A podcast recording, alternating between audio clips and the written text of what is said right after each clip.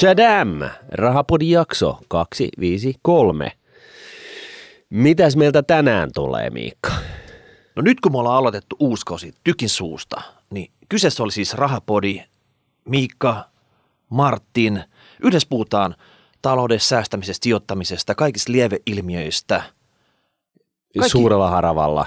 Joo, että kaikki kysymyksiä voi esittää. Joo. Sitä me ollaan haluttu ja, ja tänään oli tarkoitus katsoa kesän ajalta, mitä kaikkia kysymyksiä teitä on tullut. Twitteristä, Tubesta, laitettu meille sähköpostille rahapodi at nuune piste fi tai hashtagillä rahapodi. Tai savumerkein tai pulloposteen tai mitä ikinä. Kaikki on otettu talteen. Välillä ollaan saanut ihan snail mail postiakin tänne käsinkirjoitettuna joku story, mitä ollaan jaettu. Ihan sama, miten te meidät tavoitatte, niin idea on se, että aina silloin tällöin me otetaan näitä Fees and Money-kysymyksiä. Joo, miksi se nimi on se Fees and Money? No, sä muistat nuorena poikana, kun sä kirjoitit suosikin tohtori Ekille sun kaiken näköisistä tota, a- asioista, mitä nuorta poikaa voi niinku arv- arveluttaa ja mietityttää ja, ja isot pojat kertonut. Niin. Ja tota, se oli hyvä palsta. Okei. Okay. Se oli Bees and Honey. Okei. Okay. Ja siitä mukaillen niin, me ollaan niin. keksitty, keksitty. Niin. Fees and Money. Noniin. Eli kulut, raha, mikä tahansa sua arveluttaa. Joo. Koska me ollaan huomattu se, että moni, monelle nämä raha-asiat, ne on vähän ihmejuttuja, että jos sinne joskus uskaltautuu sinne pankkikonttoriin, niin sä istut siihen pankkitätiä vastapäätä ja pankkitädi röntgen katse alkaa skannata sua läpi. Ja siinä vaiheessa niitä kysymyksiä, ne jää piippuun. Sä, niin. sä et tuu kysyneeksi, että tota, se on totta. Et onks tää nyt mulle tää, sä et, onks tää nyt mulle tää juttu tai näyttäisi, että tämä maksaisi ihan hirveästi, että pitääkö tämä nyt oikeasti paikkansa, että tota, onko tämä nyt paras juttu. Niin. Mutta kun sä kysyt sen meiltä, me voidaan tässä syvällä rintaäänellä mm. rehellisesti kertoa, miten hommat on. Joo, se on, siinä mielessä tämä Nordnet on vähän kummallinen työnantaja, että, että tota, meille on annettu niinku ihan niinku vapaat kädet sanoa, niinku asiat on. Ja, ja tota, välillä kyllä tuolla maa, maajohtajan päätä vähän kuumottaa, mutta minkäs teet? Mm. Eli syöksytään suoraan tähän syvään päätyyn, eli otetaan näitä kysymyksiä. Tässä on ensimmäinen. Me ollaan saatu Sanna Marin nimiseltä henkilöltä valtioneuvoston kansliasta nelipäiväisestä työviikosta. Aha. Rakas rahapodi, voimmeko kansakuntana siirtyä nelipäiväiseen työviikkoon? Työntekijän palkka pysyisi mielellään ennallaan. Onnistuuko? Tämä oli mm. lyhyt ja napakka. Hyvä tänne referenssikysymys, mitä, mitä me haluttaisiin just tänne rahapodiin. Joo. Itse asiassa Aleksi lähetti saman kysymyksen, mutta muotoili se vähän eri tavalla. Joo, vähän pidemmin. Joo. Eli tota, jos nyt ihan oikeasti saa olla, niin ei me ihan suoraan saatu Sanna Marinin tämmöistä kysymystä, mutta hän kertoi vähän niin kuin Bloombergin kautta, että nyt olisi kova tarve tämmöiselle nelipäiväiselle työviikolle ja siinä olisi tiettyjä etuja tota, ja siitä innostuneena Aleksi lähetti meille tämmöisen kysymykseen, että hän kertoi näin, että pääministeri Marin nosti jälleen tällä kertaa Bloombergin haastattelussa esille tavoitteensa nelipäiväisestä työviikosta. Tästähän tietysti monet työnantajan edustajat älähtivät lehdissä ja Twitterissä, samoin myös Etlan Kangasharjoa tyrmäsivät asiaa mahdottomaksi. No can do. Omasta mielestäni asiaa lähestytään monessa keskustelussa vähän näkökulmattomasti. Monet puhuvat vain siitä, että nelipäiväinen työviikko viiden päivän palkalla vähentäisi Suomen kilpailukykyä, jos samaan aikaan ei tapahtuisi aivan valtavaa työn tehokkuuden loikkaa. Juuri näin. No, pysähdytään hetkeksi siihen. Mm. Eli jos nyt tehdään laskutoimitus. Kyllä. Joku viisi päivää viikossa hommissa pystyy sata suoritetta tekemään. Mm. Otetaan yksi päivä pois, jää kahdeksankymmentä suoritetta. Eli, mm. eli laskua suoritteissa käytännössä kaksikymmentä prosenttia. Kyllä. Mutta jos hänen pitäisi tehdä sama määrä hommia tässä nelipäiväisellä viikolla, mm. eli hän, hän on saanut aikaisemmin aikaiseksi kahdeksankymmentä suoritetta ja siitä pitäisi saada lisättyä työn tehokkuutta niin siihen sataan. Tarvitaan kaksikymmentäviisi prosentin nousu työn tehokkuudessa. Kyllä. Eli nämä prosentit tulee vielä, tässä prosenttipeli on vähän ongelmallista, että sen tehokkuuteen pitäisi saada vielä isompi nousu, kun siinä työajassa on laskua. Joo. Eli tämä yhtälö pitäisi ratkaista. Eli pystyykö sillä tavalla, että antaa saman palkan henkilölle, hän tekisi vaan neljä päivää viiden päivän sijaan ja silti tämän työn teho, tehostumisen kautta saavuttaa se saman lopputuloksen. Kaikki voittaisi tässä käytännössä. Mm. Jos tämä yhtälö on mahdollinen, mm. niin silloinhan me voitaisiin kaikki siirtyä tähän neljän päivän työviikkoon, ja sen jälkeen pitäisi se yksi ylimääräinen vapaapäivä olla todella rentoutuneita. Kyllä. Mutta tässä on vähän niin kuin se ongelma, että Suomen tuottavuus on niin kuin se on, niin se on ihan rapakunnossa. Ja, ja, tota, ja sinänsä, niin, niin, mut, et, et, jos teoriassa tuohon pääsisi, niin joo, no sittenhän se olisi niin kuin kaunista ja mahdollista. Mutta, mutta tota, jos koko muu maailma tekee viisipäiväistä viikkoa ja Suomi tekee neljäpäiväistä viikkoa, niin tota, en mä sitten tiedä, miten meillä täällä sitten esimerkiksi Nordnetilla vedetäänkö me vaan, niin kuin todetaan vaan, että perjantaisi ei, ei treidata, että, että tota, no can do, että me ollaan, me ollaan niin kuin pois. Et, et, en mä tiedä, niin kuin, siis, kun mä tarkoitan sitä, että kun ihmisten tyypillisesti koko niin kuin länsimaiden niin kuin kalenteri pyörii viiden työpäivän pohjalta, Niin, niin miten sä voisit niin kuin tavallaan poistaa siitä sen yhden työpäivän niin kuin, ja, ja niin kuin olettaa, että se, se tehokkuus siitä nousisi. En, en, en mä tiedä. Siis mun mielestä on niin kuin hyvä niin kuin olla kriittinen tätä kritiikkiä kohtaan myöskin, mutta tota, jos me nyt sanotaan näin, että jos me saataisiin Suomen viiden prosentin tuottavuuden, työntekijän tuottavuuden kasvu, niin me, sehän olisi meidän pelastus, siis pelkkä vajaa viisi prossaa.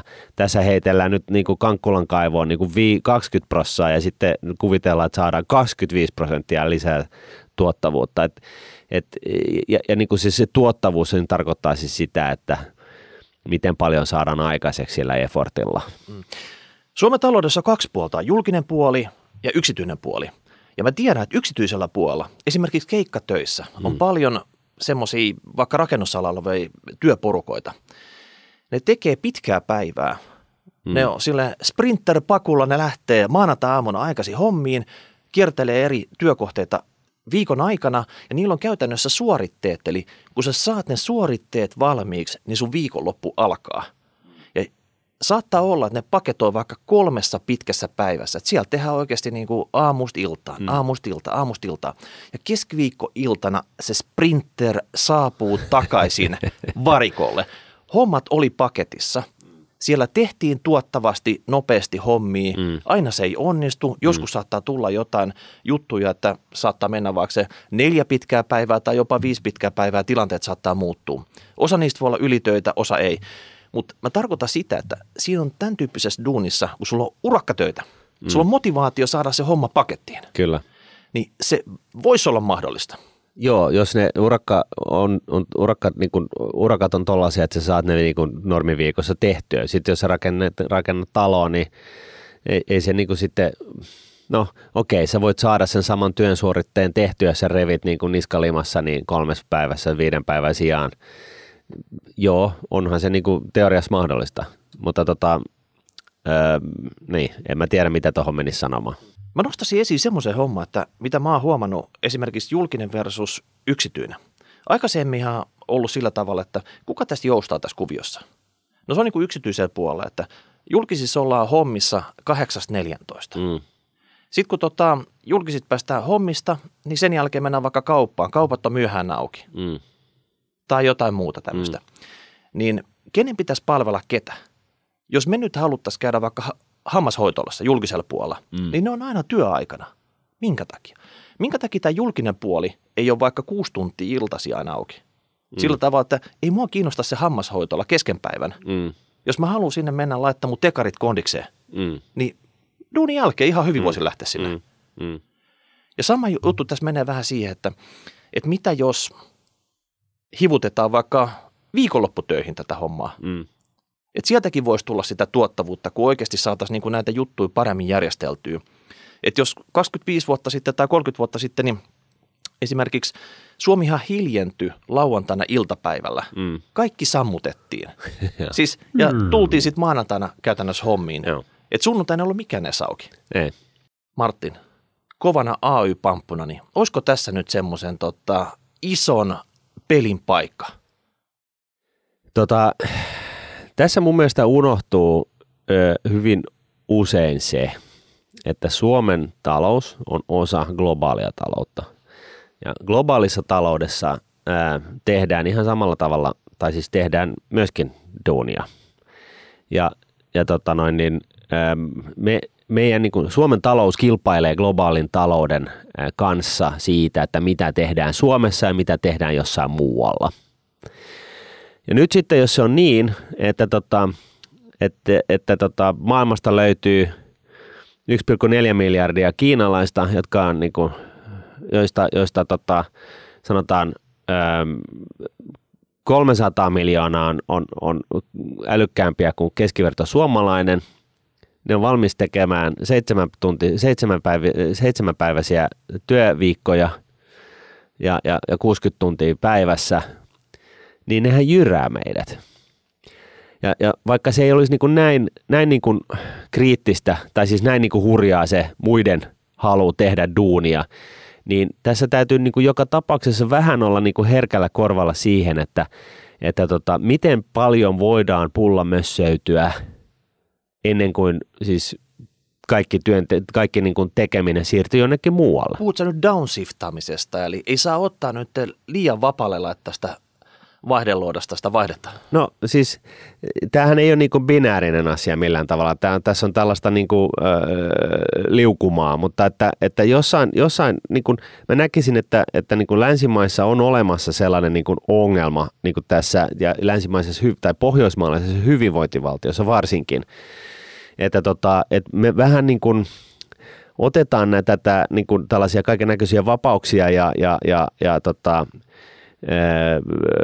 liikkumavaraa kaikkeen mahdollisen tekemiseen ja näin poispäin niin, että, että missä on niinku riski siitä, että se meidän tuottavuus laskee. Samalla kun maailmasta löytyy muita ihmisiä, jotka, joilla ei ole mitään ja ne on niinku sillai, niinku hampaa terveessä, ne tekee ihan mitä vaan, jos ne vaan saa chanssin niinku päästä tekemään jotain, tienaamaan rahaa, rakentamaan itselleen uraa tai, tai yritystä tai jotain tällaista. Ja, ja niin kuin, aina niin kuin tällaiset esimerkiksi ne vedetään niin kuin ihan ääripäähän. Sanotaan, että me tehdään yhden päivän työviikkoa ja se maksaa yhtä paljon kuin viisi niin kuin nyky, nykyiseen. Me ollaan niin kuin päivän viikossa töissä enää ja se maksaa saman verran. Ja, ja sitten toisella puolella maailmaa on ihan yhtä lahjakasta porukkaa. Niillä on samat välineet kuin meillä tehdä sitä työtä, siis oli se duuni mitä tahansa. Ja, ja tota noin, niin palkkataso on niin kuin jo nyt puolet siitä, mitä se on niin kuin alun perinkään ollut Suomessa. Ja, ja sitten nämä työntekijät on sen verran ahkeria, koska niillä on vähän niin kuin veitsi kurkulla, että, että tota, jos ei ne tee duunia, niin ne kuolee nälkään. Ni, niin tota, ää, tyyliin. Ni, niin, ää, eihän siinä niin kuin, Suomella ole niin kuin mitään saumaa sitten enää tietenkään. Onko siis se game over? No sehän on täysin game over.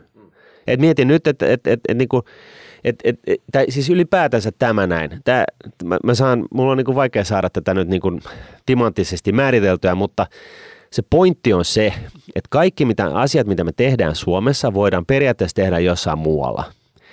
Ja, ja niinku, tässä niinku, ö, maakohtaisessa kilpailussa niin me kilpaillaan siitä, että miten paljon ihmiskunnan tulevasta tekemisestä tehdään Suomessa versus jossain muualla. Ja jos meistä tulee laiskoja, siis mä tarkoitan näin, jotain niin kuin tällaisia niin kuin pohjoismaalaisen hyvinvointivaltion ominaisuuksia kuin, niin kuin vanhempainvapaat ja nämä tällaiset. Nämä voi itse asiassa olla ihan niin kuin piristäviä juttuja, ne voi tukea taloutta, tehdään lisää lapsia ja, tai tehdään lapsia ylipäätään ja ym, ym. Et monet näistä niin kuin asioista on ihan niin kuin fiksuja ja ne voi niin kuin itse asiassa tukea tuottavuutta. Mutta jos se vedetään niin kuin ihan niin kuin, jos se vedetään liian pitkälle, niin se on varmaa, että se tuottavuus laskee. Ja jos jos tota, tuottavuus laskee, niin se tekeminen siirtyy totta kai jonnekin muualle, koska ihmi, niin kuin maapallon taloudessa koko ajan siirretään tekemistä sinne, missä se kannattaa parhaiten. Okei, mä tiivistän tämän nyt, että, että jos sulle tarjotaan hopeavadilla kaksikymmentäviisi pinnan työn tuottavuuden tämmöinen äkkikasvu, mm. niin sit sä allekirjoitat, että joo, voitte siirtyä siihen nelipäiväiseen työviikkoon. Mutta jos ei sitä tarjolla, niin tämä on ihan mahdoton yhtälö sunkin mielestä vai? On. Ja, ja lisäksi näin, myöskin sit toisaalta käänteisesti. Mieti, miten paljon Suomen talous lähtisi kasvuun, jos me sitten kuitenkin pysyttäisiin siinä viiden päivän tekemisessä ja meillä olisi kaksikymmentäviisi prosentin tuottavuuden kasvu. Siis sehän mehän rokattaisi. Meillä olisi yhtäkkiä varaa tähän meidän hyvinvointiyhteiskuntaan. Ei tarvitse siellä velalla. No mutta ei sitten ole aikaa tehdä iltasi sudokuu sun muuta tota, jotain tärkeää, jos tota, siellä duunissa pitää painaa. Ei, mutta siis nyt, nyt puhuttiin mm. siitä, että jos meillä on siis tämä niinku, niinku sama työ, työviikko kuin nyt, paitsi että meillä on kaksikymmentäviisi prosentin kertalaakista tuottavuuden kasvu, niin sehän tarkoittaa sitä, että Suome, Suomeen virtaa ää, suoria ulkomaisten tekemiä investointeja, työpaikkoja, tekijöitä, you name it, ja, ja talous lähtee kasvamaan. Et, et, et, tota, et tässä niinku tavallaan se, se niinku iso aivopiero näissä tällaisissa ideoissa on se, että kuvitellaan, että me eletään jossain kuplassa. Kun me eletään, me ollaan osa globaalia taloutta, ja kaikki tekeminen, ta, niinku, ö, tekeminen siirtyy siis sinne, missä se on niinku kannattavinta tehdä. Siis näin niinku pelkistettynä. Okay. Ja, ja, ja tälle ei voi mitään. Siis se vaan on näin. Ja, ja tota, jos me ei uskota siihen, niin, niin totta kai me voidaan lopettaa työntekoa ja katsoa, mitä tapahtuu. Siis vedetään se ihan tauloon, ääripäähän. Ei tehdä duuni ollenkaan, mutta me maksetaan tällaisia palkkoja. Niin, niin tota, nämä firmathan menee konkurssiin, kun niillä ei ole niinku mitään mitä myydä, koska me ei enää tehdä mitään, mutta niiden pitää maksaa niitä palkkoja. Niin mitä firmat tekee? Ne siirtyy muualle. Ja, ja näin ollen, niin silloin täällä ei ole enää niinku työpaikkoja, ei ole firmoja, ei ole yhtään mitään. Ja, ja tota, kaikki tekeminen on jossain muualla ja Suomen talous on yhtä kuin nolla. No, tämä mä... oli ehkä niinku se selkein nyt, niinku tällainen, niinku, ihan niinku kaikista selkein esimerkki. Ja nyt jos me sitten puhutaan siitä, että että no, se on naurattavaa, että me ei tehdä mitään, niin, vaan että nyt tässä kuitenkin puhutaan siitä, että me vähennetään yksi päivä. Niin se pointti on se, että tämä on ihan sama asia, se on vähän vähemmässä määrin. Se on vähän niin kuin vähemmässä määrin siitä, että me siirrytään niin kuin nolla tekemiseen. Mutta yhtä lailla niin meidän, meidän kilpailukyky maailmantaloudessa, kilpailu siitä, että miten paljon Suomen talous kasvaa suhteessa muuhun maailmaan, miten paljon ihmiskunnan tulevasta tekemisestä tehdään Suomessa versus muualla maailmassa, niin me hävitään se kilpailu. Okei, jos me unohdetaan se kilpailu, mutta miten tämmöinen tuunausta ehdotukseen, että nelipäiväinen työviikko ja palkkaa neljä viidesosaa, niin työnantajan näkövinkkelistä, eikä silloin niinku merkitystä, jos on tehdastyötä, mm. niin siellä on tota, sulla on pikkusen enemmän porukkaa, ne tekee neljä päivästä työviikkoa. Siinä on ne investoinnit, jos on sen, sen tyyppinen ala, että ne investoinnit on aika minimissä. Että sä annat mm. kavereille yhden teepaidan ja tota, viidenkymmenen joululahja. Jos ja me to, leikitään ja, tällä ja, ajatuksella niin, jo. Että, niin, siis, jo. Siis, ja sitten tota, vaikka työpaikkaruokalo, niin se hoidetaan evällä. Että et käytännössä sulla ei ole semmoisia kiinteitä kuluja siitä, että sun tota, nuppimäärä kasvaa. Niin eikö taas aika fleksiibeli resurssi työnantajalle, mm.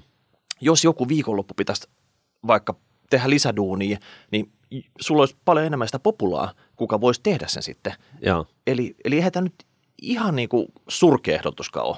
No siis siinä, siinä tapauksessa, että jengi niin kuin ottaa sen saman niin kuin hitin siitä, hinna, siitä palkasta, niin, niin kun siis neljännes tai viidenneksen palkka, palk, palkka laskee viidenneksen, kun teet neljän päivän töitä, niin, niin, niin se totta kai mahdollistaa sen, että työnantaja pystyy niin kuin periaatteessa ottaa jonkun, jotain, jonkun muun tilalle ja se olisi työllistävä vaikutus ja näin poispäin.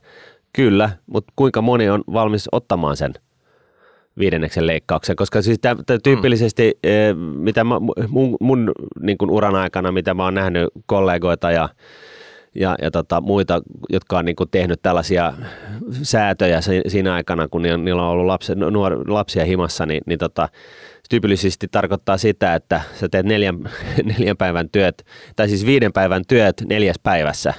Ja, ja vaikka sulla niinku palkka siis leikataan. Et, et siis käytännössä se ei, va, se ei vaan niinku toteudu se, se, se mutta siis se on niinku totta kai eri asia eri alalla.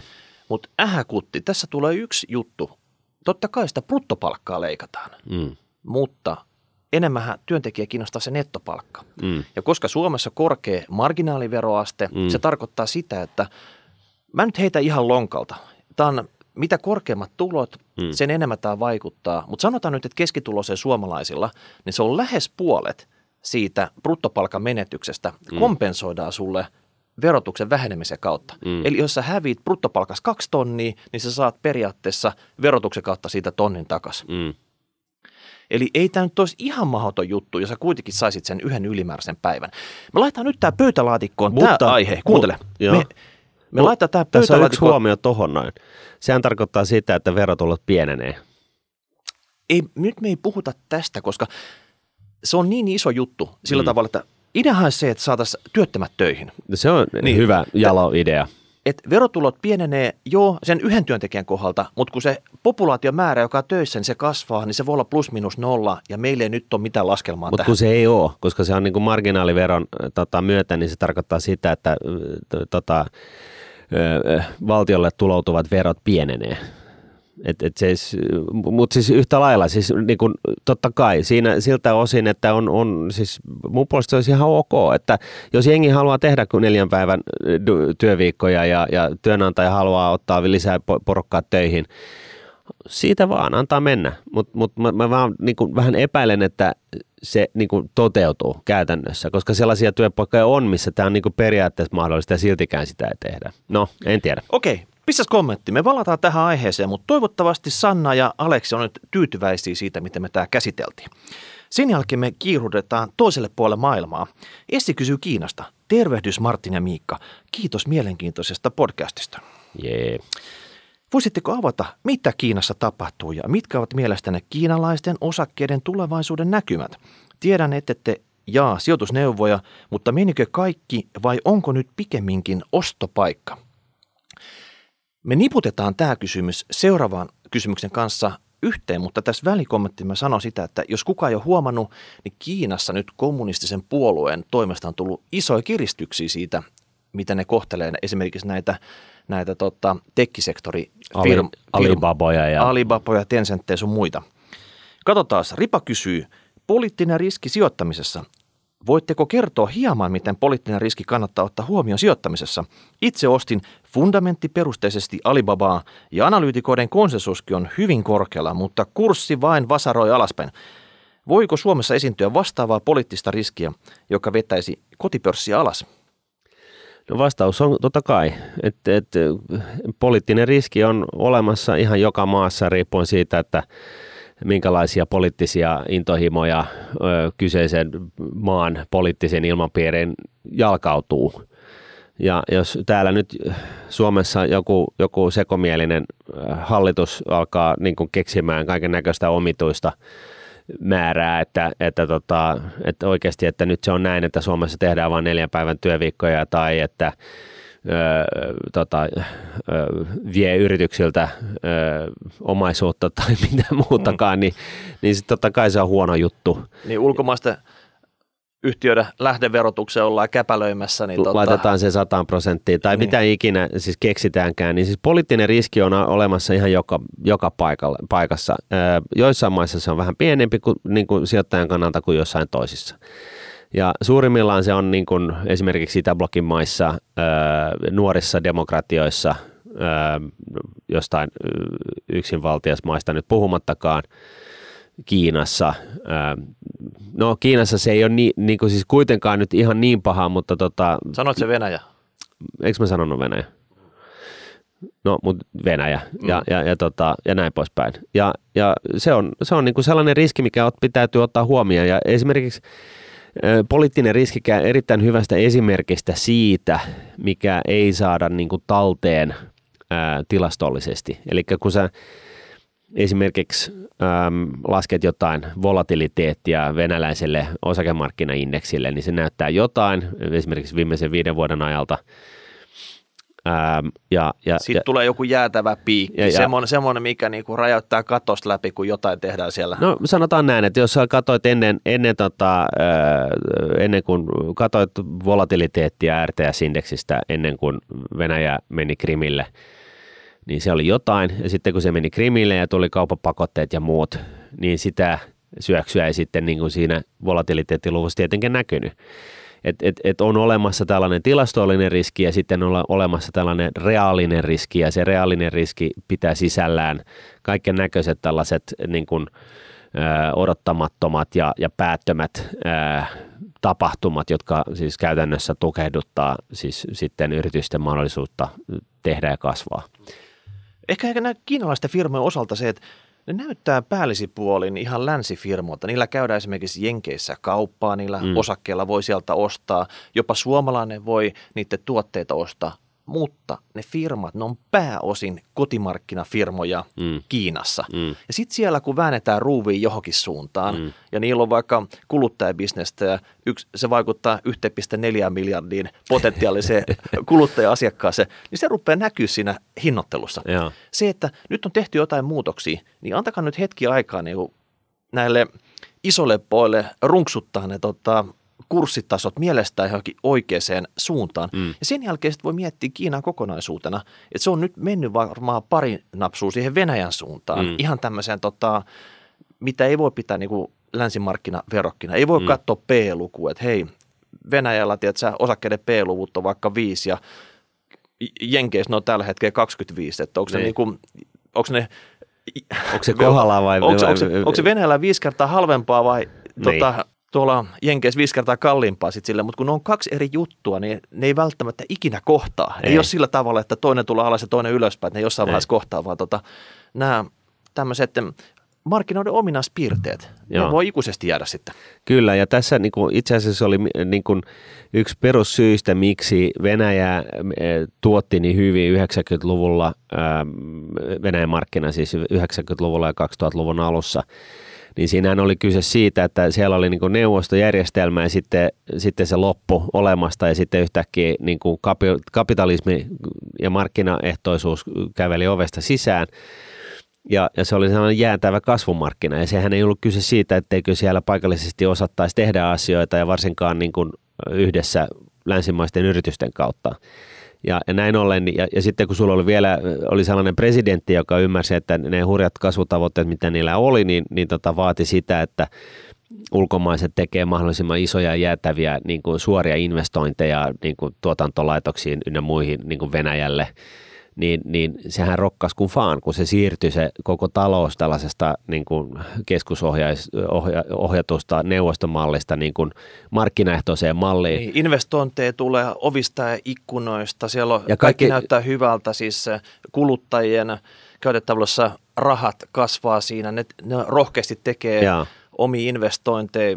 Mutta siltikin niin siellä, siellä niinku tavallaan, ja, ja se ensimmäinen kaksikymmentä vuottahan, niin se näytti näin, melkein kaksikymmentä vuotta, niin se näytti ihan okolta, ja Putin halusi niinku to, kovasti niinku, niinku eurooppalaisiin päättäjien pöytiin mukaan niinku fiilistelemään ja olemaan länsimainen ja kaikkea tällaista. Ja sitten kun, kun eurooppalaiset oli sitä mieltä, että, että niinku, että hiton neuvostoliittolainen, että et sä, sä et kuulu tähän porukkaan ja, ja näin, niin siinä sitten vähän tunnelmat happani ja sitten se kelkka suunta muuttui ja, ja, ja nyt sitten tässä on käynyt näin.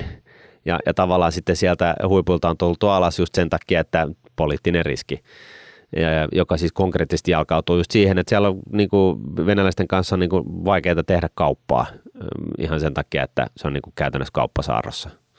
Että tota, eihän se nyt ole niinku hyvä juttu. Mutta nyt sitten taas, jos, jos jollain tavalla venäläiset näkisivät, että, että tota Putin etunenässä, niin että yritetään vielä kerran. Että me neuvottelisimme niinku eurooppalaisten ja muiden länsimaisten kanssa, että hei, että ollaan kavereita, juodaan safareita, lopetetaan tämä kiusailu, palautetaan se hemmetin Krim, ihan sama öö, ja, ja näin. Ja, ja vetäkää se NATO pois meidän rajalta, joko. Ja siis tulisi niinku sovittaisi asiat ja, ja, ja niinku aloitettaisiin uudestaan, niin sehän taas lähtisi kuffaan, kun, kun tikkamaan salasta. No, mä en tiedä, loppukanetina ehkä tähän esikysymykseen, että onko nyt niinku ostopaikka, niin en mä, en mä, en mä lähtisi näitä yksittäisiä firmoja nyt niin tarkkaan katsomaan, mm. mutta jos Kiina kiinnostaa, niin monessa rahastossa, monessa E T F, niin nämä isot kiinalaiset firmat, mitkä on jenkeskin listattuna, niin ne on melkein kymmenen pinnan painolla niissä rahastoissa, niissä Kiinan rahastoissa. Mm. Niin tota, tarkemmin markkinat tuntematta, niin tota, joku semmoinen voi olla. Nehän on tullut aika kivasti tänä vuonna alas, mutta kuten sanottu. Ja nehän on tullut niin, alas niin, siitä syystä, että, että niin kuin että et, niin kuin nämä suuret multibiljardöörit, niin, niin, niin joutuu harrastamaan hyvän tekeväisyyttä. Tietynlainen vero, mutta mut siis joka tapauksessa niin ne, ne joutuu laittaa, oliko se nyt kymmenen prosenttia tai mitä ikinä niin kuin näistä tulosta, niin ne joutuu survoa jonkunnäköiseen asteeseen niin kuin paikalliseen hyvän tekeväisyyteen. Ja voihan se niin kuin ajatella, että se tulee takaisin se, se rahaa nyt sitten jotain toista kautta, että tota, Kiinan talous kasvaa ja rokkaa. Tämä on niinku siis tavallaan se, se, se, se niinku peli, mikä siellä Kiinassa nyt sitten on, jos on sikseen, mutta kurssit on alhaalla sen takia, että siellä niin kuin päätetään tällaisia länsimaisten silmissä päättömistä asioista, plus, jotka, plus jotka siellä, tuo sitä poliittista riskiä siihen niin, pöydälle. Plus Bidenin hallinto, pakotteet Huaweille, kaikkea tämä ärhentely siinä. Niin. Ei tämä ole niin, niin yksiselitteinen juttu yhdestä päätöksestä kiinni. Et jos siellä tulisi joku iso sopu ja sen jälkeen sit se fokus globaalisti mm. menisi johonkin muuhun, niin sitten se olisi... No joo. Okei. Okay. Sitten hei, tota, pikku Aleksi. Hän on etsinyt pitkän aikaa luotettavaa uutismediaa. Seuraa Rahapodia, tietää, että silloin kun joku on niin kuin rehellinen media, kertoo miten se on, niin miksei muut voi olla samanlaisia. Sano se. Niin, niin tämmönen, tämmönen kysymys häneltä. Terve Martin ja Miikka. Olen lyhyen sijoitusurani aikana lukenut esimerkiksi Kauppalehteä, jotta pysyisin kärryllä markkinoiden tapahtumista ja muista uutisista.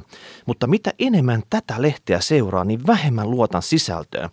Näitä uutisia lukemalla viikon verran voi sisällöstä huomata sijoittajan sentimentin heittelevänä äärilaidasta laitaan. Nyt ollaan huipulla. Kohta rymisee. Musta maana tämä malli. Ja muita otsikoita vaikealla huomaamatta. Mikä olisi oikein hyvä uutismedia, mistä saa luettua luotettavaa sisältöä maksutta? Mitä mieltä olette itse näistä clickbait-otsikoista? Minun täytyy ehkä sanoa, että, että niin kuin tähän, ehkä se helpoin tapa asennoitua tähän on se, että ymmärtää, että clickbait-otsikot. Että niin kuin ei, ei niin kuin tavallaan, että, että yrittää niin kuin päästä sinne sen, sen niin kuin clickbait-otsikon taakse. Että mi, mitä tässä oikeasti yritetään sanoa? Että et, et, olkoonkin, että siellä on se clickbait-otsikko. Että se on vähän niin kuin näin, että niin kuin ne on nyt tullut jäädäkseen ja ei niistä pääse mihinkään. Ei siis kaikki sisältöhän nykyisin sosiaalipornoa. Sehän on tullut sieltä viihdemaailman puolelta, mm. eli clickbait, jotain, siellä on kauhu, skandaali, mm. pelkoa, mitä ikinä sinä lietsotaan, sitä painetaan ja sitten sä petyt siihen juttuun. Näin on. Ja se on Ma- nyt my- myös talouspuolella ihan sama homma. Kyllä, ja, ja, ja sitten se pointti on ehkä se, että, että tota, kannattaa siis niinku yrittää lukea se, se, se juttu sellaisena kuin mitä siellä itse asiassa sanotaan, että onko täällä mitään arvoa vaiko ei. Että et, ei, ei, ei niinku innostu liikaa siitä clickbaitista, vaan, vaan jos on niinku joku sellainen juttu, aihe, joka kiinnostaa, niin lukee sen jutun ja, määrit, ja päättää sitten, että onko tässä mitään niin kuin mieltä vai ei. Että, että, tota, Mutta mut siis niin kuin tällaisia ilmaisia, ää, rehellisiä kanavia, missä olisi niin kuin kovalaatuista tavaraa Rahapodin lisäksi, niin tota, ää, on kyllä vähän vaikea, niin vaikea se, se löytää. Ilmainen on se, että sähän käytät aikaa Lontoon tämmöisiin keltaisen värisiin paperilehtiin. Usein, usein seuraat niin kuin maailmanmenoa niistä, eikö niin Martti? No se on totta, että, että tota, meillähän on, tai siis luen niin kuin The Economistia, ja, jossa on niin kuin hyvin, hyvin pohdiskelevaa asiaa niin kuin geopoliittisesta tilanteesta sun muuta. Mennäänkö siinä clickbaitilla sisään? Ei, tai mennään itse asiassa, joo, kyllä, mennään kyllä clickbaitilla sisään siinäkin, mutta, mutta sehän on vaan clickbait, että sitten siellä on niin kuin hyvin mielenkiintoisia juttuja, Financial Times, Wall Street Journal, ää, näitä tällaisia, niin, niin tota, siellä, siellä niin kuin näissä lehdissä tyypillisesti niin, niin se lukijakunta on sellaista, että ni, ne, ne, ne ei lue niitä juttuja, jos siellä on niin kuin huonolaatuista sisältöä. Et, et se pitää olla sellaista niin kuin uutta ideaa ja ajatusta joka hemmetin kerta. No mistä me saadaan Suomeen laatusisältöä Rahapodin lisäksi, koska tämä on, on iso ongelma. Mä itsekin huomannut sen. Eli ideahan tässä on taustalla se, että siellä toimituksessa, vaikka taloustoimituksessa, on ne yksittäiset toimittajat. Mm. Ne kirjoittaa sen jutun. Sitten mm. huomaat, että ei jumat suikka, substanssi jäi nyt kokonaan pois. Mm. Mutta tuossa on se päätoimittaja. Se murhaavalla katsella katsoo mua tässä mm. koko aika, kun mä teen hommia. Niin. Okei, tehdään tämmöinen clickbait-otsikko nyt tässä ja postataan se, se tota liveksi, se, se mun juttu. Niin. Ja sen jälkeen sitten alkaa soitto. Mummo, nyt mä pistin sen uuden artikkelin sinne, niin voitko käydä klikkaamassa koneella sitä? Ja kun sä oot siellä ompelukerhossa, niin pyydän niitä muitakin tätejä käydä klikkaamassa niitä sillä tavalla, että saadaan paljon klikkejä, niin. Koska se päätoimittaja, mm. niin ei sitä oikeasti kiinnosta se, että mistä siellä puhutaan. Hän katsoo vaan klikkiränkingit. Siellä oikeasti niin kuin tuijottaa, että niin kuin Keijon artikkeli, tuhat klikkiä, Maijan artikkeli, viisisataa, niin. Maija. Maija, Maija, mikä tässä nyt mättää? Niin. Niin kun tiedät sä, että eikö sun jutut kiinnosta ketään? Näinhän se menee. Niin.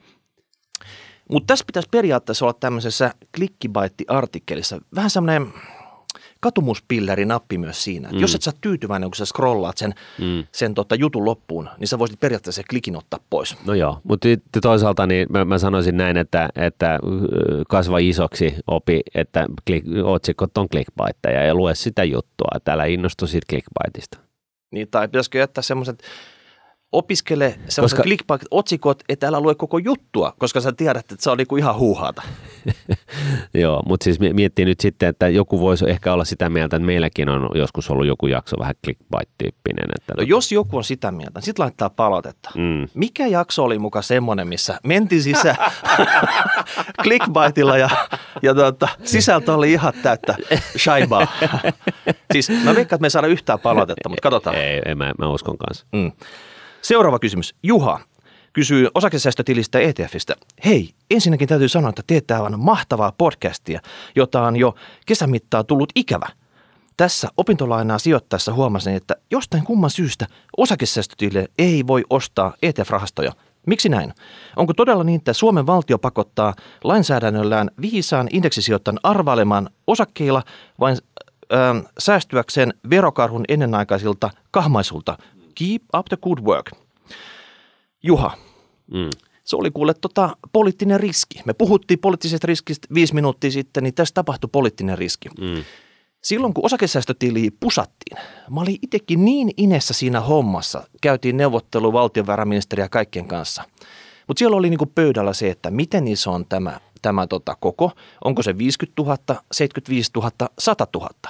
No sitten totta kai ehkä vasemman puolen näkemykset oli se, että mitä pienempi, sen parempi. Mm. Ja sama ehkä myös sit siitä, että mitä siihen voi laittaa. Alun perin se oli nimeltään sijoitussäästötili siinä vaiheessa, kun sitä ruvettiin tekemään. Vähän niin kuin Ruotsin malliin. Mm. Siellä on, siellä on sijoitussäästötili. Mm. Niin sinne olisi voinut esimerkiksi laittaa rahastoja, E T F:iä, mm. osakkeita, ehkä jotain muutakin. Mutta sitten siitä tuli osakesäästötili. Mm. Eli viisikymmentä tonnia raja ja sitten pelkkiä osakkeita. Mm. Totta kai ei nämä ole niin kuin kiven hakattu. Näitähän mm. voidaan muuttaa. Kyllä. Mutta tämä oli siinä, millä se lähti liikkeelle ja tämä oli se tausta siinä. Ja tässä oli niin kuin myöskin taustalla se, että haluttiin laittaa kaksi pääomaluokkaa niin kuin samalle viivalle. Et E T F tai tavallinen indeksirahasto tai sijoitusrahasto ylipäätään, jossa on, on, on kasvuosuudet, eli missä, missä tota rahastoon kertyvät osinkotuotot sijoitetaan rahaston sisällä uudestaan rahastossa oleviin osakkeisiin, niin tämä menee niin kuin lyhentymättömänä, eli siellä rahastojen kohdalla niin, niin tällainen ostaminen ja myyminen niin, niin, ja, ja, ja osingon saaminen, niin se ei mene verolle, koska rahasto ei maksa veroja näistä. Se on vähän, sä oot ja, kyllä ja, ihan oikeassa tässä. Ja, ja, tota, ja nyt sitten haluttiin laittaa niin kuin osakesäästäminen niin kuin samalle viivalle, että se on niin kuin vastaavanlainen mahdollisuus saada niitä osinkoja, ja lyhentymättömänä voidaan laittaa ne, sijoittaa ne uudestaan osakkeisiin. Et tässä niin kuin tavallaan oli varmaan siis tämä logiikka, ää, ja, ja tota, vissi logiikka se olikin, mutta tota, kyllä mä olisin mielellä nähnyt, että ne E T F:t olisi voinut olla siellä mukana. Tekniseltä mieleltään, tai niin E T F:t olisi ehkä se loogisin seuraava vaihtoehto, mitä sinne osakesäästötilille voitaisiin lisätä, koska ne on, ne on pörssiomistuksia, niissä on koko ajan reaaliaikaiset kurssit, se on niin kuin päivän päätöskurssit, ne on niin kuin helppo mm. pyörittää sitä, että siinä ei tulisi mitään semmoista ylimääräistä kompleksisuutta. Et, et jos seuraava kerran mm. sinne jotain lisätään, niin E T F:t mukaan. No sitten Petteri, aktiivista kaupankäyntiä osakesäästötilillä. Avasin osakesäästötilin sen kummemmin miettimättä samalle välittäjälle kuin missä olen muutenkin hoidellut sijoitukseni. Osakesäästötili on kuitenkin muovannut sijoituskäyttäytymistäni entisestä könttäosto-ikiholdista aktiivisempaan suuntaan. Osakesäästötili on ikään kuin ikioma E T F, johon haluaisin kuukausittain lisällä monen eri yrityksen pikkusummia, vaihdella tarvittaessa omistuksia ja säätää painotuksia kohdalleen. Tämä on kuitenkin erittäin tyyristä tällä hetkellä, varsinkin ulkomaisille markkinoille sijoitettaessa. No Petteri, kaikki mitä sä sanot tässä pitää paikkansa, mm. mutta oot sä vähän liian kova säätämään? Et, tässä varmaan pääsisi vähän niin kuin pienemmälläkin tota, hikoilemisella, varsinkin näiden painotusten säätäminen. Et jos se on niin kuin, sulla on hyvin hajotettu salkku, mm. ja jossakin on prosentit vaikka kymmenen ja kaksitoista, niin pitääkö toisessa muokkaa sitä kymmenen, yksitoista ja kaksitoista tiputtaa yhteentoista tämmöisellä jatkuvalla säätämisellä? Mm. Eli Petteri, säädä vähemmän. Mutta se, että miten sä saat tämmöiset niin kuin pikkusummat mukaan, mm. niin osakesäästötili saat ostaa ja myydä niin kuin verovapaasti siellä tilin sisällä, mitä sä et saa arvo-osuustilillä. No käytä sitä hyväksesi. Myy jotakin. Sanotaan nyt, että sä myyt vaikka jotakin kahdella tonnilla ja sitten jos sulla on pikkusumma, vaikka haluat satasen laittaa lisää osakesäästötilille, niin osta jotain toista kahdella tonnilla satasella, niin sä saat ne pikkusummat ihan samalla pikkuvaivalla mukaan tähän tota, sijoituksiin. Sen jälkeen sun sijoitusaste on täydestä satapinnaa taas. Kyllä. Tai sitten tota, hyödynnä siis tällaista pitkäjänteistä kustannustehokasta säästämistulokulmaa, eli osta, osta suoraan indeksirahastoa tai E T F ja pidä siitä niin kiinni. Ja jos sä haluat niin kun jotain jännempää ja vähän niin kun jännempää salkkua, niin, niin tosiaan me olla, mekin ollaan julkaistettu se megatrendi, äh, trendit tässä lista-tyyppinen blogi, jossa on listattu kaikki ne megatrendirahastot, mitä, mitä tota noin, niin suomala, mihin suomalainen voi sijoittaa. Siellä löytyy kyllä sellaista, sellaista niin kuin riskiä, että missä, missä kokonainen rahasto voi olla huomattavasti riskillisempi kuin yksittäinen osakerahasto, ö, osakesijoitus, että tota, et, et, jos sellaista lähtee hakemaan. Et, et, näinhän se on. Sun täytyy suhteuttaa sitä sun tekemistä siihen sun omaan tilanteeseen ja kulut syövät tuottoa, joten niitä kuluja kannattaa minimoida. Jos sulla on niin kuin, jos sä koko ajan tällä, että jollain miljoonan kokoisilla trader, tota, ostoilla ja myynneillä, niin silloin sun kulut on niin pienet, että sä voit harrastaa tätä, mutta jos sä niin kun teet satasen kauppoja suuntaan jos toiseen, niin, niin ei, ei välttämättä. Ei se ole paljon lisättävää, mutta tota, Petteri, lopeta säätäminen ja aloita säästäminen. Wow. Wow. Okei, seuraavaksi. Tässä on tämmöinen monelta taholta tullut kysymys. Me yritetään niputtaa tämän. Joo. Tommi, hän on myynyt puolisonsa kanssa talon. Mm. Massit on nyt tilillä. Veeti on saanut kookkaan perinnön ja Veeti on aika nuori henkilö. Ja Hepo, hän vaan muuten vaan kyseli, että tässä markkinatilanteessa, että mitä tilille vakavilla rahoilla pitäisi nyt tehdä? Miten sijoittaa suuri potti juuri nyt ja tässä markkinatilanteessa? Pörssiin, asuntosijoituksiin vai kärvistellä sillä tavalla, että se iso potti on nyt siinä tilillä ja ei tehdä mitään, Martin? Tämä on, mm. tiedätkö, kun, tämä on kun oikein räätälöity tämä kysymys sulle. Kiitos. Tota noin, niin, ähm, se tulokulma on, on, on periaatteessa väärä, vaan se kysymys on enemmänkin näin, että, että minkälaisia rahoja sulla on, jotka sä oot, jota sä et tarvitse kymmenen tai kaksikymmentä tai kolmenkymmenen vuoden aikana. No isoja, tässä tapauksessa isoja. Jos ne on sellaisia, että sä tosiaankaan et tarvitse niitä ja sä oot valmis istumaan näiden sijoitusten kanssa pitkään, niin silloin se, on, se vastaus on, että osakemarkkinoille joko suoraan tai vielä tehokkaammin kustannustehokkainen indeksirahastojen kautta. Se on se vastaus. Ja, ja sitten joku sanoo, että no joo, mutta markkinathan on kuplaantuneet. Mä, mekin ollaan täällä Rahapodissa, ainakin minä olen vahvasti sitä mieltä, että tällaista kuplaa ei olla vielä niin kuin pitkän aikaa nähty, tai siis jos koskaan nähtykään, ja tämä tulee jo, jonain päivänä puhkeamaan, ja, ja vähän muutama vaihtoehto, millä, millä tavalla se puhkee, niin niitäkin ollaan Rahapodissa käsitelty. Ähm, Mutta siitäkin huolimatta, koska niin kuin me tiedetään, niin, niin kun ihminen ei, ei tiedä milloin se kupla puhkeaa ja se voi olla vasta, niin kuin se voi olla ensi viikolla, ensi kuussa, viiden vuoden kuluttua, kymmenen vuoden kuluttua. Ää, ja koska me ei tiedetä, niin, niin tota, se on niin kuin parempi kuitenkin sijoittaa. Ja, ja, tota, ja se logiikka on se, että jos sanotaan, että jos me tiedettäisiin, meillä olisi niin kuin se kristallipallo ja me tiedetään, että viiden vuoden kuluttua tämä homma tulee silmille. Niin tota, tyypillisesti niin kun tässä kun markkinat kuplaantuu, niin se, se, se niin kun tuotto sen kun kiihtyy. Ja sitten jos viiden vuoden kuluttua on, on tullut tästä hetkestä viiden vuoden päähän, niin on tullut niin kun kolmensadan prosentin markkinanousu ja sitten se markkina puolittuu, niin sä oot edelleen jäänyt tappiolla, jos sä et ole sijoittanut niitä rahoja. Et tälle tälle niin kun ajoittamisasialle ei oikein voi mitään ja sen takia se, se on niin kun enemmänkin näin päin, että Että tota, jos sä tiedät, että sulla on niinku ylimääräistä rahaa, jota sä, et, niinku, sä, sä sanot, ajattelet näin, että jos mä saan hyvät tuotot kymmenessä vuodessa, niin hyvä, sitten mä ehkä käytän sitä vähän, mutta jos ei se vielä tule kymmenen vuodessa, niin mä voin istua vielä toiset kymmenen vuotta tai kolmekymmentä vuotta, niin silloin sun kannattaa vaan yksinkertaisesti sijoittaa se. Ja, ja nyt jos sä haluaa niinku sitten niinku vähän, jotkut on sillä tavalla, että ne haluaa niinku pelkää sitä niin kuin isojen rahojen sijoittamista niin kuin yhdellä kertaa, niin sen summahan voi toki jakaa tarpeeksi moniin osiin ja ostaa sitten vaikka kerran kuukaudessa tai kerran neljännessä vuodessa ää, sitten tota noin niin sillä pienemmällä summalla, niin näin tavallaan tulee hajautettua se hankintahinta ää, ää, sitten markkinoilta. Et se on niin kuin yksi tapa niin kuin saada ne niin kuin hikipisarat pois otsalta siinä vaiheessa. Kun... Mutta oliko tässä tärkeintä oli se kymmenen vuotta, sä sanoit sanan kymmenen. Pitääkö siihen nyt hirttäytyä siitä, että jos onkin vaikka seitsemän? No, siis, no, ei, ei, tarvitse, ei tarvitse nyt sillä tavalla hirttäytyä, mutta se niin kuin viesti on se, että pitkä. Että, pitkä. Mm.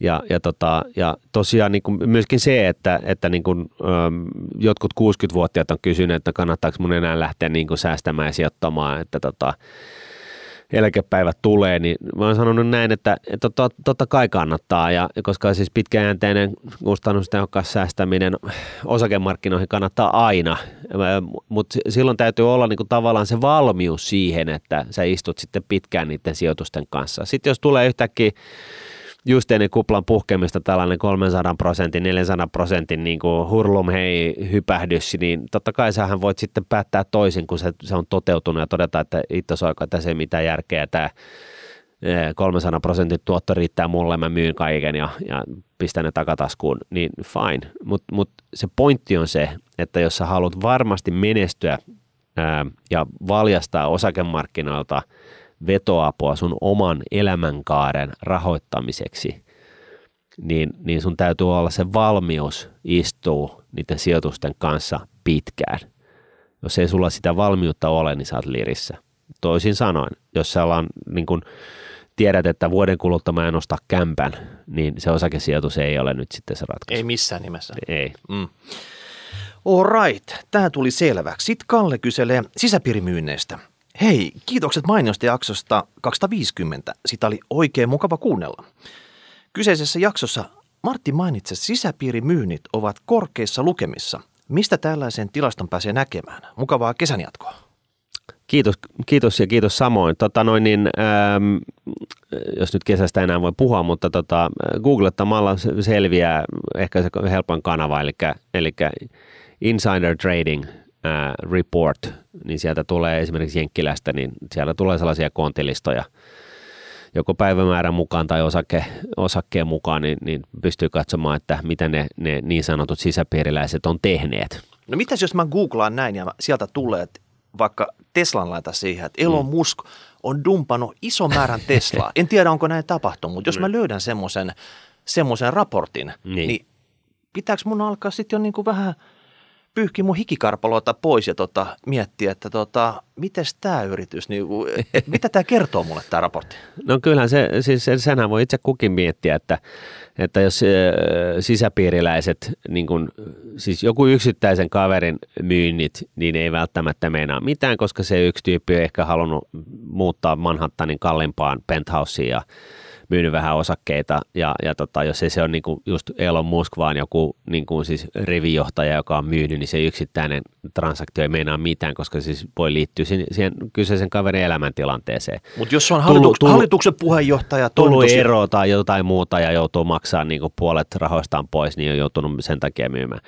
Mutta jos, niinku, jos, jos niinku yrityksessä on niinku sanotaan kolmekymmentä sisäpiiriläistä, jotka on kaikki myynyt merkittäviä osuuksia, niin kai siitä niin kuin, ei siinä kai mikään hirveän niin kuin rocket scientist tarvitse olla, että, että tota, ymmärtää sitten, että syystä tai toisesta niin, niin, niin, niin voi olla näin, että nämä sisäpiiriläiset on nyt sit sitä mieltä, että tämä osake on kallis. Ne tietää jotakin, mitä sä et tiedä. No se on ihan varmaa, että ne tietää jotain, mitä sä et tiedä. Ja, ja, tota, ja näin ollen, niin tämä voisi olla niin kuin sellainen myyntisignaali. Ja joku, joku on tällaisia... Tällaista, tällaista sijoitusstrategiaahan on tutkittu kaikissa hankkeenilla ja kauppakorkeassa varmaan niin kuin viimeiset kolmekymmentä vuotta gradujen yhteydessä. Ja, ja tota, kyllä niin kuin vähän sellaista tukea antaa, riippuen vähän kuka sen, sen gradun on tehnyt, niin, niin tota, löytyy niin kuin ihan, ihan niin kuin näyttöä sille, että tällainen sisäpiirilistojen seuraaminen ja pitkäjänteinen säästäminen ja, ja reagointi tähän sisäpiirin, sisäpiirin tekemiseen, niin voi olla ihan kannattavaa. Okei, ei muuta kuin googlaamaan. Tota, tuo oli mielenkiintoista. Sitten tämmöinen Jep kysyy tubessa, että takeita rahaston ikuisesta olemassaolosta. Oletetaan, että minulla on esim. Tietyn pankin omaa rahastoa määrä X ja tämä pankki lopettaa toiminnansa ja rahasto lakkautetaan. Tuleeko tällöin eteen pakkorealisointi ja verojen maksu vai voidaanko tällaisessa tilanteessa siirtää rahat vakuutuskuorimaisesti toisen palvelutarjoajan johonkin rahastoon verovapaasti? Mm. No, tässä on kaksi asiaa. Ensinnäkin se, että että tota, rahastoyhtiö ja rahas, sijoitusrahasto on kaksi eri asiaa. Että, että tyypillisesti näin, että jos, jos nyt tota, mitä näitä itse, itsenäisiä rahastoyhtiöitä enää on, mutta sanotaan nyt, että, että niin kuin jos F I M-rahastot menisi niin kuin yrityksenä konkurssiin, mikä ei siis todellakaan ole todennäköistä, mutta jos, jos leikitään ajatuksella, että se, se syystä tai toisesta se yritys menisi konkurssiin, niin silloin se tarkoittaa sitä, että ne rahastot myydään jollekin toiselle rahastoyhtiölle ja siirretään sinne. Sijoitusrahasto itsessään voi harvemmin mennä konkurssiin, sillä voi mennä tosi huonosti, mutta tota, tyypillisesti niin sijoitusrahasto ei voi siis sillä tavalla mennä konkurssiin, koska, koska tota, se arvo vaan menee nollaan ja sitten se on sillä, sillä hyvä. Ää, joka sinänsä on niin kuin periaatteessa sama asia, kun se menee konkurssiin, mutta se ei, se, ei, niin kuin, ää, se ei lakkaa olemasta muista syistä kuin, että se, sitä hallinnoiva rahastoyhtiö katsoo, että tämä on kannattamaton sijoitustuote. Ja kun sellainen ää, rahastoyhtiö, ää, kun sillä on niin kuin erinäinen määrä erilaisia sijoitusrahastoja, joku niistä on menestynyt paremmin ja, ja sitten jotkut toiset, toiset huonommin ja joihinkin on tullut helposti uutta rahaa ja toisiin taas se ei oikein niin kuin lentänyt. Niin tyypillisesti mitä tehdään, niin se fuusioidaan, niin kuin se, se epäonnistunut tai ei niin suosittu rahasto fuusioidaan johonkin suositumpaan rahastoon ja silloin, silloin siitä ei realisoidu myyntivoittoa, kun mm. se fuusioidaan. Mutta se tässä niin. Niin kuin se sanamuoto on hyvin tarkka, että se on niin kuin fuusio. Joo, eli vastauksena Jepille, että nämä on kaksi eri juttua, harvoin tapahtuu saman aikaan ja se fuusio on verovapaa siirtymä, että siinä ei tapahdu mitään tämmöistä, tämmöistä, että se on erittäin harvinaista, että rahasto lakkautettaisiin ja rahat palautettaisiin sitten. Joo, se, se on, se on niin kuin pääomasijoittamisessa, se on totta kai se käytäntö, mutta niin kuin tällaisissa normirahastoissa niin se ei ole sitä. Ja itse asiassa niin kuin on myöskin hyvä huomata, että että tota, ää, ää, tota, säilytysyhteisö, siis se, jossa, ää, se taho, jossa nämä rahaston varat niin kuin säilytetään ja rahaston niin kuin nimetty säilytysyhteisö, niin sillä on niin kuin velvollisuuksia pitää huoli siitä, että se rahastoyhtiö tekee sitä, mitä rahaston säännöt ää, antaa ymmärtää ja että kaikki pelimerkit menee oikein ja Ja näin, ja mikäli, siis ainakin teoriassa, niin näin, että mikäli säilytysyhtiö toteaa, että ei hemmetti, että tämä rahastoyhtiö käyttäytyy vilpillisesti tai ei tee sitä, mitä on luvannut tai jotain tällaista, niin teoriassa on täysin siis mahdollista, että se, se, tota, ne rahastot viedään, sen rahaston hallinnointi siirretään yhdestä rahastoyhtiöstä toiselle. Ja, ja sekään ei tietenkään tarkoita ja realisoida mitään veroja, koska siinä ei tapahdu mitään muuta kuin, että joku muu vaan alkaa hallinnoimaan sitä. Se on vähän niin kuin taloyhtiön isännöinti, että se siirretään vaan paikasta, paikasta A paikka B. No sitten tota, vähän samantyyppinen kysymys. Mikko kysyy Twitterissä, että takeita E T F:n ikuisesta olemassaolosta. Jos joku olisi sijoittanut syntymähetkelläinen tonnin ja siitä eteenpäin jatkuvasti kympin kuukaudessa tuotot uudelleen sijoittavaan S and P viisisataa-indeksiin, tästä varmaan tarkoittaa indeksiä seuraavan E T F:ään. Tuottoveron jälkeesi olisi nytten noin sata neljäkymmentäneljä tonnia. Mitkä ovat takeet siitä, että kyseinen E T F olisi pystyssä vielä tänä päivänä? Mikko ei kertonut, miten vanha karju hän on, mutta sanotaan, että jos hän on vaikka neljäkymmentävuotias, mm. eli, eli me kelataan tota, sinne kahdeksankymmentäluvun alkupuolelle, niin mm. silloin ei välttämättä ollut ehkä ihan hirveästi tämmöisiä indeksiä seuraavia E T F:iä olemassa. Mm. Mä en muista nyt, Martin, että milloin tämä tota, koko ala lähti liikkeelle. Että seitsemänkymmentäluvulla. Niin, mutta tarkoittaa sitä, että tietoteknisen kehityksen Joo. myötä ja kysynä kasvun myötä, eihän nyt mitkään riitä sijoittajat aluksi tämmöisiä sijoittaneet. Ne oli joku mm. muutama hassu instikan heiniin tämmöiset E T F-sijoitukset siinä alkuhaminoissa. Mutta ky- kyse siitä, että mitkä ovat takeet siitä, että kyseinen E T F olisi pystyssä vielä tänäkin päivänä. Mm. No, eikö siellä nyt ollut jotain Vanguardia, Spideria ja jotain mm. muuta tämmöistä rahastoa, jotka sijoitti tämmöiseen plain vanilla-indeksiin siihen aikoin. Ei ollut mitään semmoista niin, niin eksoottista, niin hyvinhän niillä varmaan potkii suurimmalla osalla vielä tälläkin hetkellä. Kyllä, ja, ja sen takia mä, niin kun, myöskin jos multa kysytään, että mikä, miten mä valitsen E T F, niin niin, niin siinäkin yhteydessä, niin okei, ensinnäkin siis se, että se sijoittaa sillä tavalla, kun sä toivot, jonkun, joko johonkin maantieteelliseen indeksiin tai johonkin ominaisuusindeksiin tai niin kuin tosi sanoen megatrendi tai jotain muuta. Tietenkin sitten sun kannattaa katsoa se, että mikä, mikä näistä vaihtoehdoista, kun tyypillisesti monta on monen rahastoyhtiön Öö, siis samanlaisia tuotteita. samanlaisia tuotteita, niin sun kannattaa valita totta kai se, joka on halvempi, eli jos on matalammat kokonaiskulut. Sitten jos olet suomalainen, niin koska sitä E T F tai indeksirahastoa ei pysty sinne osakesäästötilille laittaa, niin sun pitää valita sellainen rahasto, jossa, jossa rahastoon kertyvät osingot tosiaan sijoitetaan uudestaan rahastossa oleviin osakkeisiin, eli puhutaan, että rahastolla on niin sanotut kasvuosuudet tuotto-osuuksien sijasta.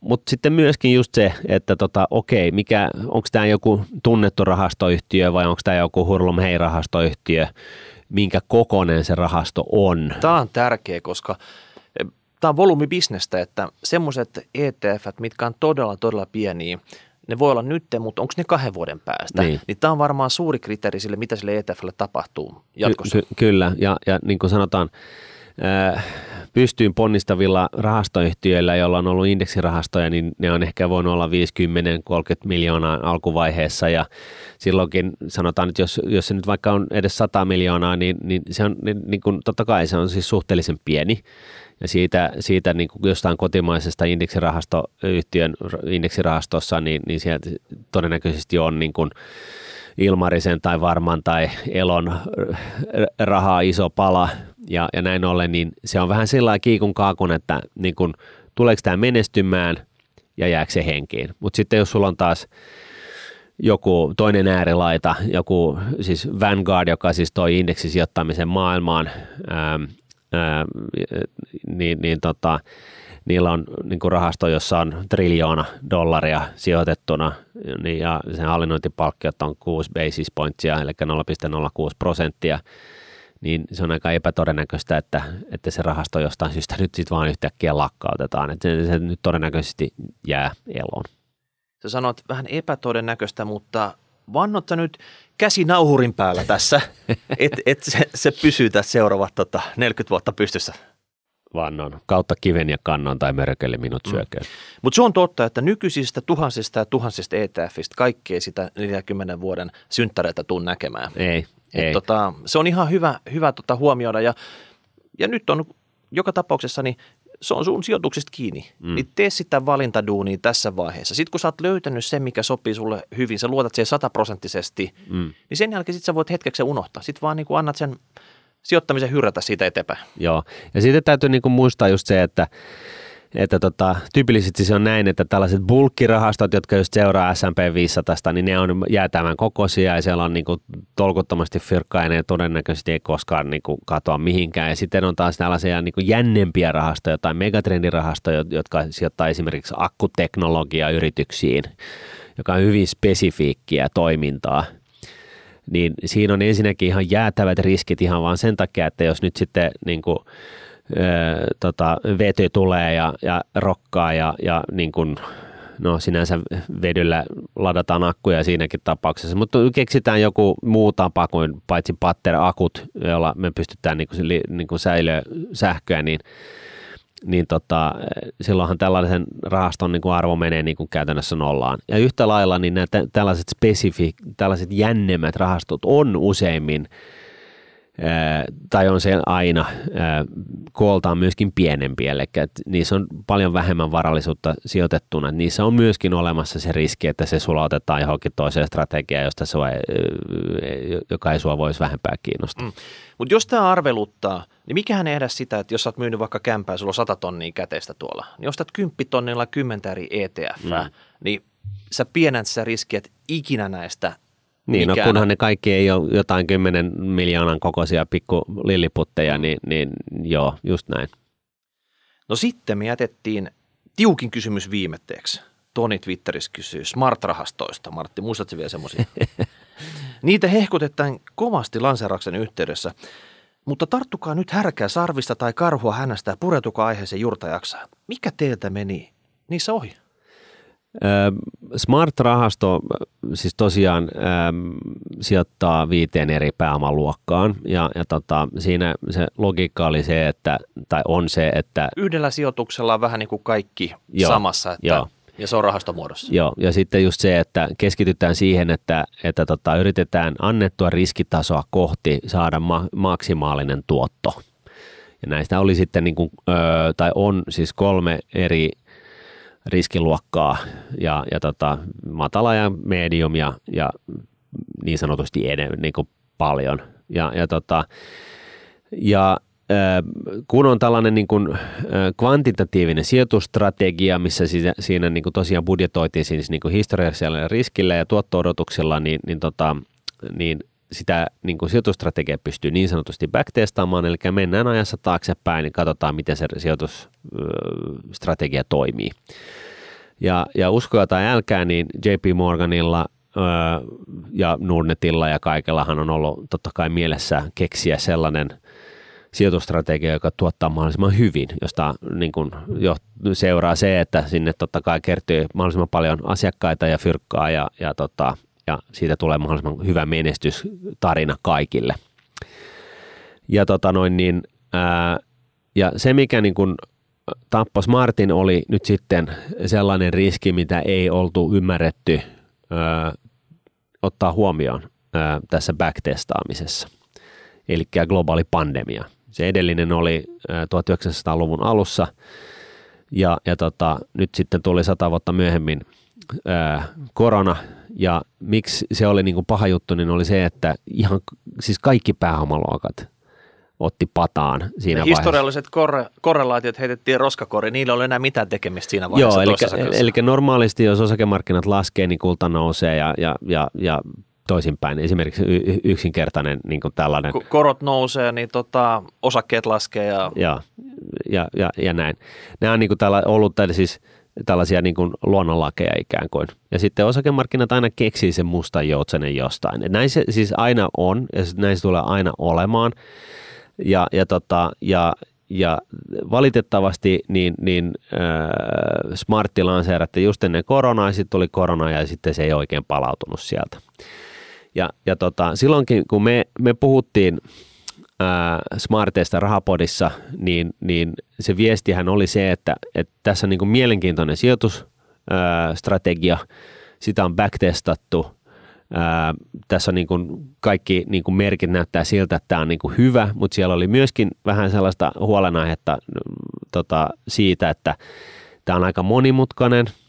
Ja, ja, tota, et, et, ja, ja tässä on niin kuin loppupeleissä kuitenkin, siellä on, siellä on niin kuin harkinnalle tilaa näissä rahastoissa.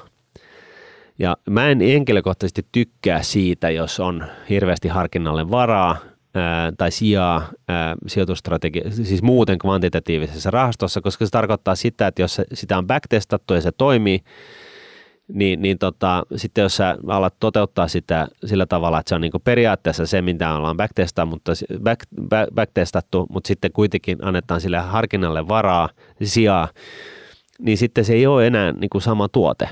Ja, ja mun käsityksen mukaan, en, en, en, en tiedä, mutta mun käsityksen mukaan niin se, mitä näissä smarteissa on nimenomaan tapahtunut, on se, että kun korona tuli, niin siinä pelästyttiin ja sitten siellä, siellä niin kuin ruuvattiin riskitasot alas ää, niin kuin harkinnalla, ei, ei siis kvantitatiivisen mallin pohjalta.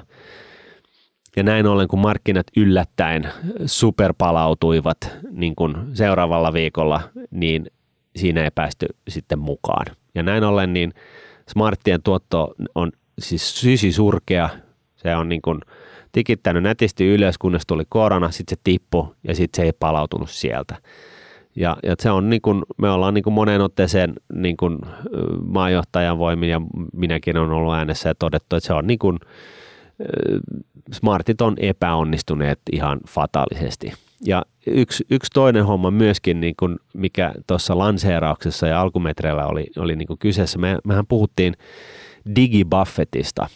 Ja silloin, kun näitä smartteja mietittiin, niin ihan alussa ää, oli itse asiassa tarkoitus tehdä just tällainen digitaalinen Buffett, kun digitaali, niin kuin Buffettin sijoitusstrategia on analysoitu ja se on pystytty selittämään niin kuin tällaisella kvantitatiivisen mallilla, niin alun perin oli siis tarkoitus, Smarteista piti tulla tällainen niin sanottu digibuffet. Sitten jossain vaiheessa niin sinne kaadettiin niin sitten niin kuin lisää strategioita päälle, joka niin kuin mun kirjassa on vähän huolestuttavaa. Eh, jos se olisi ollut puhdas digibuffetti, niin se olisi palautunut sieltä nää, niin kuin markkinoiden mukana.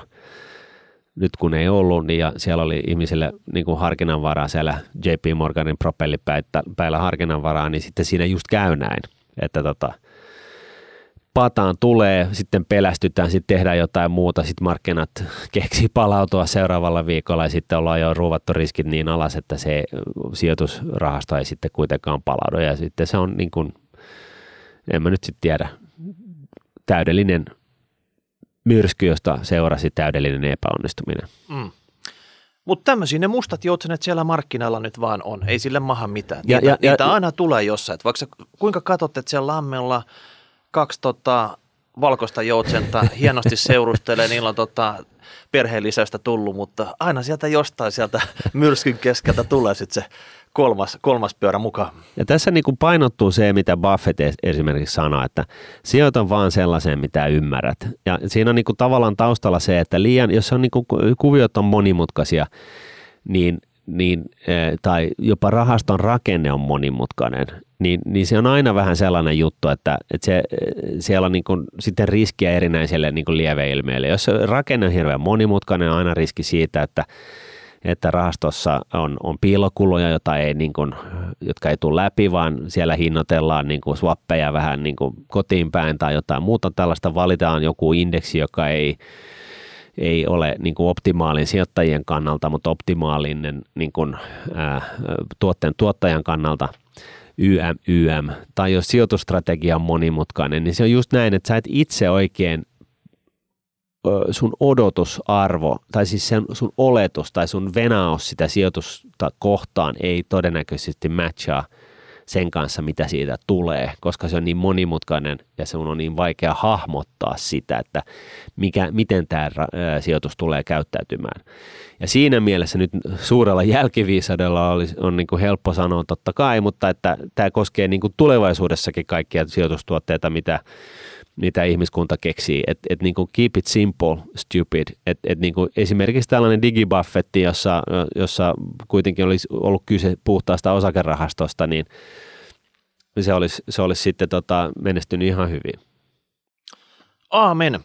Mä luulen, että tähän vuodatukseen me päätetään tältä erää. Kyllä. Laitatte palautetta, hashtag rahapodi, rahapodi at nuune piste fi, kommentoitte tubea alle.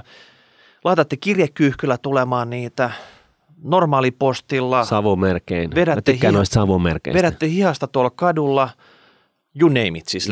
Et mitä vaan, niin taas kerätään seuraavaa Fissa Money varten näitä kysymyksiä, käydään ne läpi. Mutta ensi viikolla joku isompi uusi aihe, mihin me pureudutaan silleen niin kuin. No niin, ensi viikko. Moi moi.